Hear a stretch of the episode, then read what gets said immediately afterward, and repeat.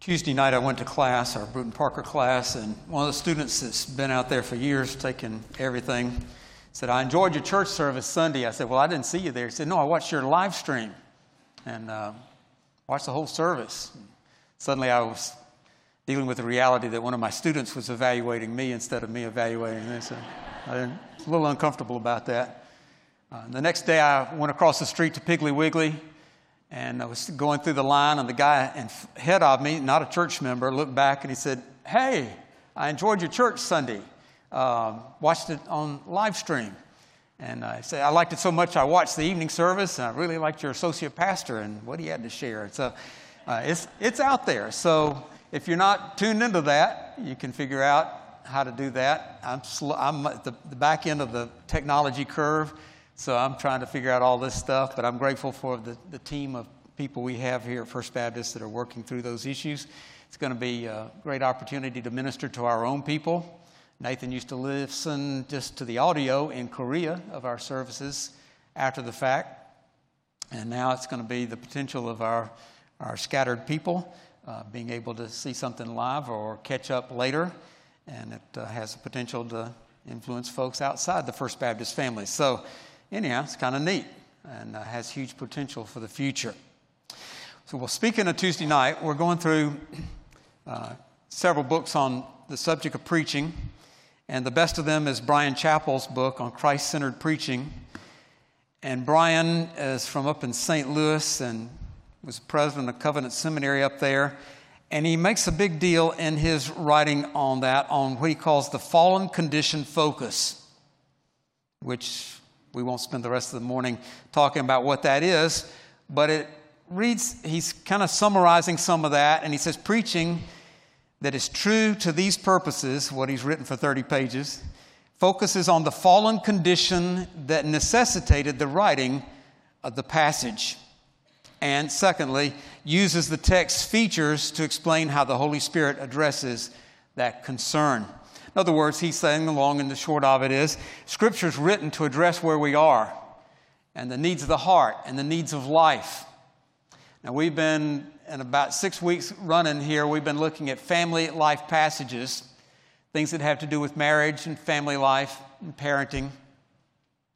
Those passages are written to address where we live our lives in one way or another in our culture it's not just necessarily a, a negative thing, like there's a, a concern here that the Holy Spirit's addressing. In these passages, there's another dimension, and that is that the Holy Spirit is guiding us to God's ordained pattern for family life. God's got a plan. It's in marriage, it's in parenting, it's in being a parent, it's being a grandparent, it's being a child, it's, it's all through these passages. This is God's design for the core unit of society, the family. And you're all part of that in one way or another, plugged into that. And so these passages show us what God expects of us and calls us to and says, This is your opportunity to honor me and, and be blessed by me in your lives. Here's my design, here's my pattern. So, what I want you to do this morning is either follow on the screen or turn in your own Bibles uh, to Scripture from Ephesians and Colossians. Uh, we slipped back from Peter and Paul last week to Luke and Malachi. Now we're going to return to the Apostle Paul. And he writes the book of Ephesians and the book of Colossians somewhere around 60 AD. Uh, and the time of his crisis and imprisonment, they're part of the prison epistles because he's writing from that kind of context, a challenging time of persecution of the church. But he writes in very practical ways to encourage the churches on how to live the Christian life. And a part of that, just a part of it, is family life. And so we've looked at Ephesians chapter 5. And if uh, you didn't share that with us somewhere out there in the live stream world, you can go back and retrieve that. But we've looked at Ephesians 5 on marriage, and we come down into chapter 6 where Paul shifts gears into the role of parenting. Originally, I had it laid out to do four verses from Ephesians and two from Colossians. And then I decided it's really two subjects are comparable or tied together subjects about the relationship of parents and children. And so what I want to do is split it and just look at the first installment of that uh, and uh, put it under the title of Homes of Honor. If uh, you have a home and all of you are part of a home, even if you're independent living singly, you, you have come through life as a part of a family. And one of the goals, one of the missions of the church is to be in the process of putting together a collection of families that are homes of honor, where God is honored, Christ is Lord, and people in the context of that family honor one another and live out God's will. So, Ephesians chapter 6, verse 1. There's a need, as Bryan Chapell would say, that is being addressed here. Not necessarily a sinful, uh, bad thing, but uh, there's a need here in our lives that is being addressed in Ephesians 6, as Paul talks about children and parents. Ephesians 6 1 Children, obey your parents in the Lord, for this is right. This is right. You may remember if you were with us last week, we were talking about John the Baptist and his role of filling in in the Elijah role from Malachi. And when his father is told in the temple that he would be born, there's a promise given that this son of yours is going to turn the hearts of the fathers back to their children and he's going to teach people how to think rightly. You remember that, some of you perhaps? Uh, implying that our our thinking, left to its own, without the influence of the Holy Spirit and the guidance of Scripture, our thinking is confused and distorted. And the role of John the Baptist was to turn people back to right thinking. The role of the Scriptures, especially the New Testament, is to turn us to right thinking. Well, here Paul, writing to the Ephesians and by way of Scripture to all the churches and to us, says, Children, this is right. If you want to know what's right in the mind of God, this is one element of what is right. Children, obey your parents. Uh, come on, it's literally, you, you take a Greek preposition that means under and the Greek verb akouo, which means to hear. That's where we get the word acoustics in English. Uh, come under the hearing of your parents. But that doesn't mean you just hear them, it means you come under the authority of what they have to say you acknowledge the importance of their guidance in your life. Children, come under the hearing of your parents. And of course, the exceptions immediately pop up, and people begin to say, But my parents, this and that. Paul says, Obey your parents in the Lord, which is a great qualifier. Don't miss that little phrase, in the Lord. It's just really two words there. Uh, the Lord's role in our lives is of immense importance in every aspect of what we think and what we do, how we respond to life issues. So it's a qualifier, which is uh, encouragement and comfort to us if, if things are not perfect. And you and I, from Genesis 3 to the present day, until right this minute, live in a fallen world where there's a lot of sin and a lot of distortion of God's plan and a lot of confusion in our hearts and a lot of bad choices are being made and have been made, and we deal with the consequences of those choices. So, what Paul puts here as general principle, we know is applied in a broken world. That fallen life principle that Bryan Chapell was addressing in his preaching book. This comes to life in a world where people are not perfect and there's not anybody in the room who had perfect parents. You might describe them that way, and they may have approached that, or on certain days they were the picture of that, but everybody had less than perfect parents, and everybody here this morning grew up as a less than perfect child. Amen? Certainly true. I know it's true in my case. We grew up as less than perfect kids with less than perfect parents and less than perfect homes but somewhere in all of that, God is trying to guide us toward the, the highest ground possible. Uh, with the flood of turmoil and confusion uh, and sinfulness that's out there, part of the fallen world around us, the scriptures are guiding us to higher ground. And so he says, children, kind of like when in chapter 5 he talked to women, he called out with, you call it evocative, women or wives. And then he talked to Husbands, here he calls out children. Children, the children, imagine the Apostle Paul as our preacher. Wouldn't that be great? Uh, this morning. But imagine he's speaking to all of these groups and he calls us out one by one, whatever category we're in. He might say pastors, uh, but uh, whatever your role is, he might call you out. And so that role of children, one way or another, would include all of us. But more actively today, some of us more than others. But he says, Children, come under the hearing of your parents. He means your own parents. Uh, you are to be respectful of all kinds of people, and there are other authorities in your life, but this principle is directed at the child's relationship to his or her own parents. Obey them, become obedient, be obedient to them in the Lord with qualifications.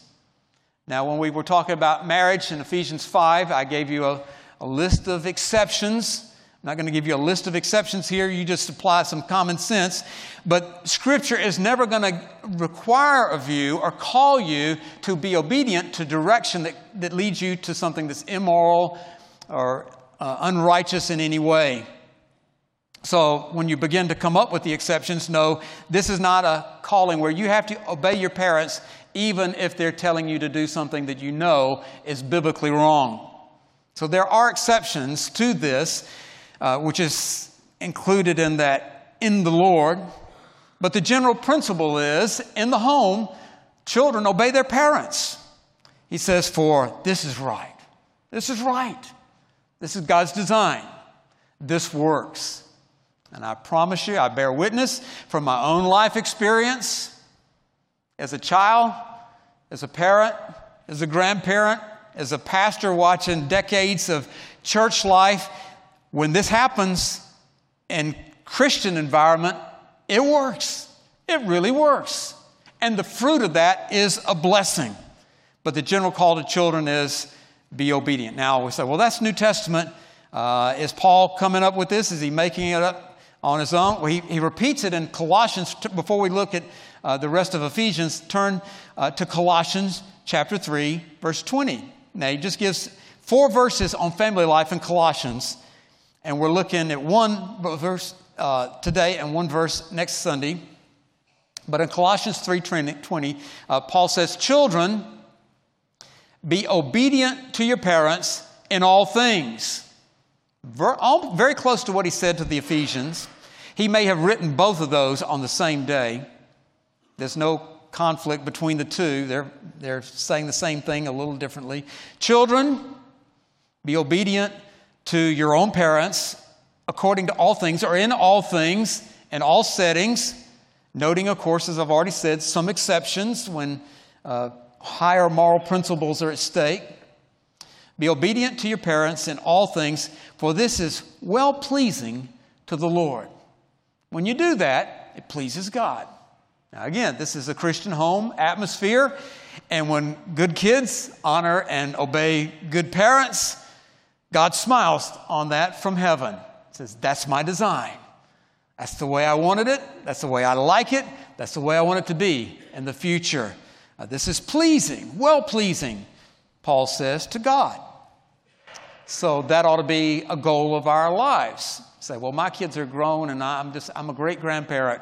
Well, if you are, you still have the opportunity to pass these principles along to later generations. You say, Well, I'm, I'm not married and I don't have kids. You're part of a church family, and you have the opportunity collectively with the church to communicate these ideas to generations yet to come. It's pleasing to God when God's people take God's ordained design for family life and apply it. And so he says that to the Colossians. Now back to the Ephesian passage.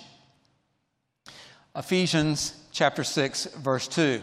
As it comes up on your screen, you see that the first part of that is in all capital letters. And we've said many times uh, when that comes up in your written text or on the screen as we're using the New American Standard, that means that's from the Old Testament. That's the New American Standard translation's way of designating Old Testament scripture. And so the first part of verse 2 is, and the second part is not. Now, the first part comes from Exodus chapter 20 and the giving of the Ten Commandments. 1400 years before Jesus, Moses receives the Ten Commandments and writes them down on tablets and communicates them to the nation of Israel, and they're passed along to us, and they're still valid, and they're still binding, and they're still awesome, and they're still a blessing. And number five on the list is honor your father and your mother. We can talk about what that means a lot of different things, but it, it, it has to do with how you revere them and you respect them, uh, how you respond to them, how you care for them, uh, how you interact through all the stages of life, the transitions of life. You honor your father and your mother. And then you see in parentheses there Paul's comment, sort of like a footnote. Paul adds to that. He's not trying to alter Old Testament scripture, he's just trying to explain it to the church. He says, which, by the way, is the first commandment with a promise. There were four commandments given in the Ten Commandments by the time you come to this, and they all have to do with the individual's relationship to God.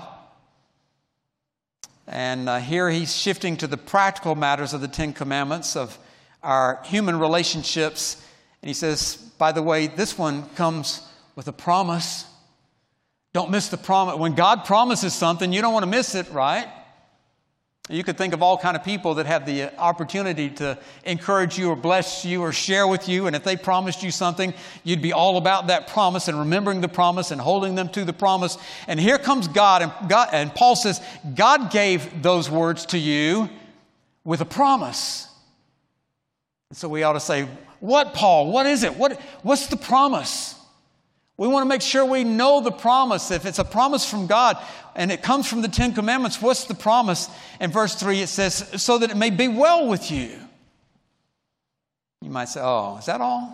Yeah, well, that's, that's immeasurably huge and glorious. So that it may be well with thee, so that things will go well with your soul. What do you want? What could you possibly want that would be more important than that, than for things to go well with you in the center of the will of God, in the center of God's blessing? And Paul is pleading with the Ephesians, he's pleading with the Georgians by way of Scripture. Apply these things to your life, and it will go well for you. It really works, Paul is saying. I, and I, I just affirm, I say it every week. It really, really, really does work. Apply these things to life consistently, and it will go well with you. You'll find yourself pleasing God and working with His tools in your hand, in your heart, to guide yourself and your family towards God's purposes. He says, and that you may live long on the earth. All that's in capital letters. In other words, all that came from Moses and the Ten Commandments. And Moses, long 3,400 years ago, coming down from Sinai, passed the word to the nation do this, and you'll be literally long timed upon the earth. Now, a lot of great people, some of the most godly people I've known in my own life, and the most godly people I've read about in church history died early and young because sometimes because of their faithfulness to the scripture. They, they placed themselves into harm's way for the gospel. They dealt with persecution for the gospel and they died early. But the general principle is people live long because they're applying God's principles to life. And Paul, quoting from Ephesians, says, That's the way it can be for you. And you can be long time, long time, long life uh, is generally pictured in Scripture as a blessing. And uh, if you don't think long life is a blessing, uh, wait till you or in your last day, and you'll decide, well, one more day would be nice. We spend fortunes to buy a few more days on earth. He says it will go well for you for a long time, and you'll experience in a fallen world where everybody else may be confused about you, you'll understand God's purpose for your life and the blessing that comes from applying that uh, on a daily, consistent basis. It really works, Paul says. It really works. I say. Now, I want to make a few notes about children and parents, and we'll come back next week and see what Paul says to fathers in particular. It expands an application to parents, but we'll come back to Ephesians 6 4 and the parallel passage in Colossians next week. But just looking at what we just read from Ephesians and Colossians, what does this say to us? Our honoring and our obeying is in the Lord on a day when you're not particularly close to your parents. And you may be an adult with adult parents, and you may be exasperated by your relationship with them or not sure what to do about it. And you come back to the words of Scripture that say, Honor your mother and your father. Now, when you uh, grow up, some things change. When you become an adult, some things change. But there's this principle of honor, and it's in the Lord. And so you treat your parents the way you're supposed to treat your parents in the Lord. It's a God thing, it's God's design, it's God's purpose.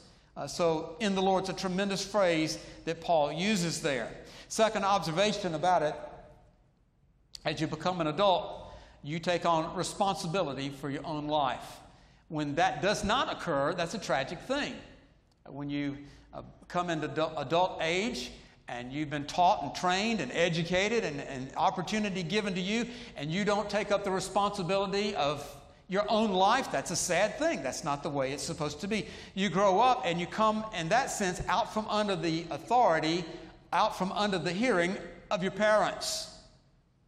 You're on your own. You're directly accountable to God for your behavior and for your role of living out His purpose for your life.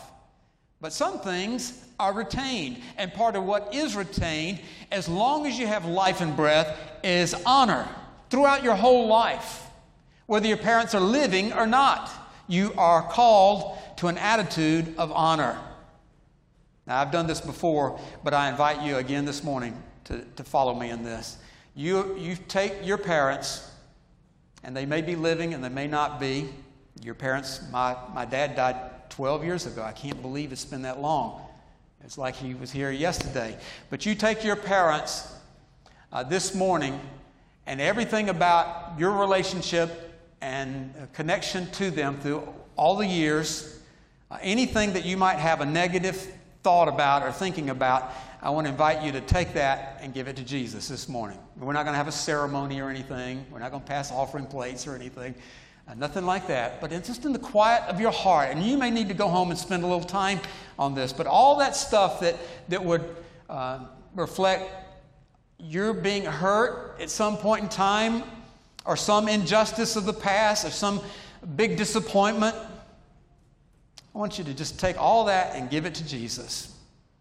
And then from this day forward, honor your parents. You can do that. I trust me, I, I have seen it done. It works. You honor your parents as long as you have life.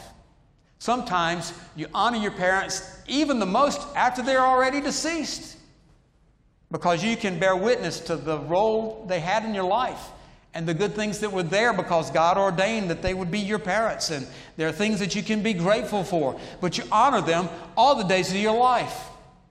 When you're a small child, it might be as simple as yes, ma'am, and no, ma'am, or yes, sir, and no, sir, or thank you, and, and the little things that we teach our kids and grandkids when they're growing up. As you get older, it might be that you're just not embarrassed by them.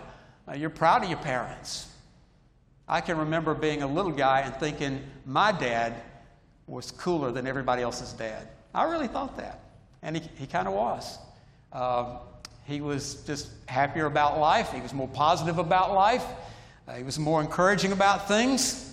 When me and my cousins wanted to do things, we went to him first because he was going to be positive about what we wanted to try to do. It was easy to, and then you get into those those years where you, you know, you kind of question everything. And uh, he wasn't quite as cool in those years. He didn't change. I, I was changing. And then I, I came through that tunnel and out the other side and realized what a great dad I had and what a great mom I had and what great grandparents I had had and the blessing that they were. And I wished I could go back and treasure that more along the trail of life. But you're called to honor your parents throughout your life experience. You don't have to, if you're an adult, you follow the Lord and your major decisions in life. If you're a child, you, you're under their hearing, but all your life you honor them. Spending off of that, of course, is you love unconditionally. Do you love your parents unconditionally? Uh, when they're cool and when they're not so cool. When they're giving you what you want and when they're saying, no, not now. Uh, when they're not doing exactly what you would write the script for. You love them unconditionally, now and throughout the process. And you will do yourself a favor if you love and honor your parents. It will be good for them, but it will be good for you also. Fourth possibility or opportunity is the process of honoring is not just superficial,